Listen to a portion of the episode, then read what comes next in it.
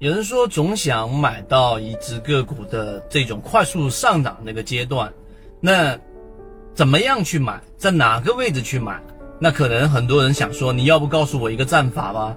要不你告诉我一个买点吧？这种买点是这只个股最爆发力最强的这个点，那我买进去好不好？但事实上是这样吗？事实上不是。真正能够买到真正起爆点的人很少很少，而在我们圈子当中，我们已经做过这样的分享。今天我们拿三分钟来告诉给大家，到底哪一种类型的位置才是起爆点、力度最大的一个上涨区域。首先，这一个前提是你要对于一只个股的上涨有非常清晰的认识。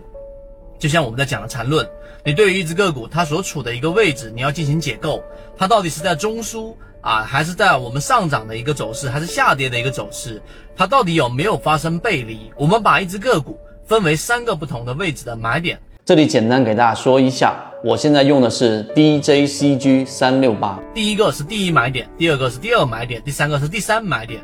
那么实际上呢，第一买点是首先你要找到一只个股的中枢，它的中枢就是在多空对抗最频繁和最密集的这个区域，也就是我们前面教过大家的。高点当中的最低点和低点当中的最高点构成的一个中枢位置，中枢之后快速的调整出现第一买点的这个就是背离，在次级别出现第一买点的第一个买入位置，这个位置的力度是不是最强的？不是，